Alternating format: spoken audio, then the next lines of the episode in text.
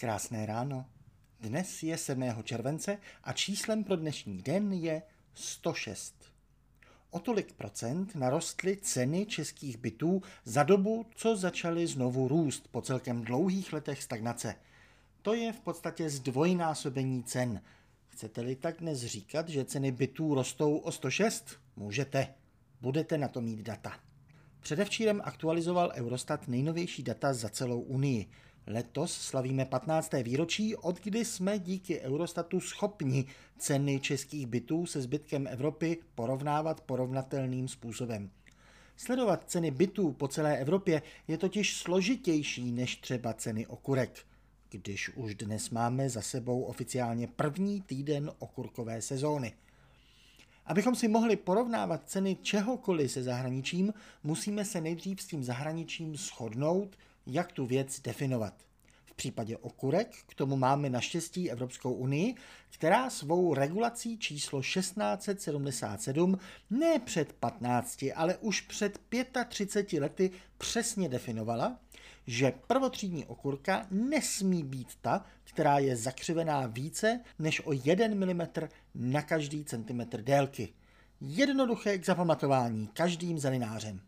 Statistické pracovníky obíhající cenovky okurek pak už stačilo jen dovybavit šuplerou.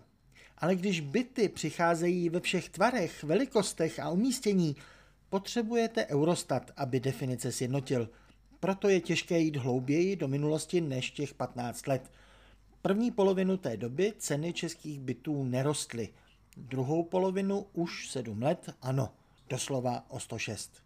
Ale díky té možnosti srovnání také víme, že ceny bytů rostly všude v Evropě. Příčiny tušíme. Levné peníze po finanční bouři byly všude. Nízké úroky znamenají, že se spousta peněz vytváří. To je takové kouzlo moderního světa, že peníze vytváří banky jednoduše naťukáním do počítače a ne centrální banka. A ty nové peníze se pak po Evropě nakonec dostaly i do akcí a do bytů. Reálné příjmy lidí také rostly v podstatě všude. Až na výjimky jako Itálie, kde lidi nebohatnou v podstatě už zhruba 30 let. I proto jsou tam dnes ceny bytů nominálně o 10% dokonce nižší než na začátku euroměření v roce 2010. Možná jste v médiích zaregistrovali celé horské italské vesničky na prodej za 1 euro. Jinak rostly ceny všude – zatímco u nás o 106, v Evropě v průměru o 43% V jediné zemi narostly víc než u nás, v Maďarsku, o 140% ale pozor, většinu z dnešního rozdílu proti nám tam stihli čistě jenom za loňský rok, kdy teď vystřelili ceny o 40% Pokud hledáme nějaký evropský region, kde ceny bytů rostou nejméně, tak vedle Středomoří je to také i opačný pol Evropy, Skandinávie. V takovém Finsku za naše období zdražily byty nikoli jako u nás o 106%, nýbrž na 106%, tedy o 6%. Tady vidíme, jak je důležité správně chápat předložky, zvlášť když se chceme srovnávat s Finskem. Jak jistě víte, finština dává naše předložky vždycky až za slovo, takže má vlastně místo předložek spíš záložky nebo položky, podle toho, jestli to berete místně nebo časově. A čím to je, že to ve Skandinávii jde, když se chce? Ono by se chtělo i u nás, ale ono se nemůže. Pro snížení cen bytů jsou drahé byty nejlepším předpokladem. Pak je bude každý chtít stavět a když bude více bytů, budou muset zlevnit. Stejně jako u okurek. Když budou okurky dlouhodobě drahé, každý je bude chtít pěstovat. To chápe i Turek od okurek.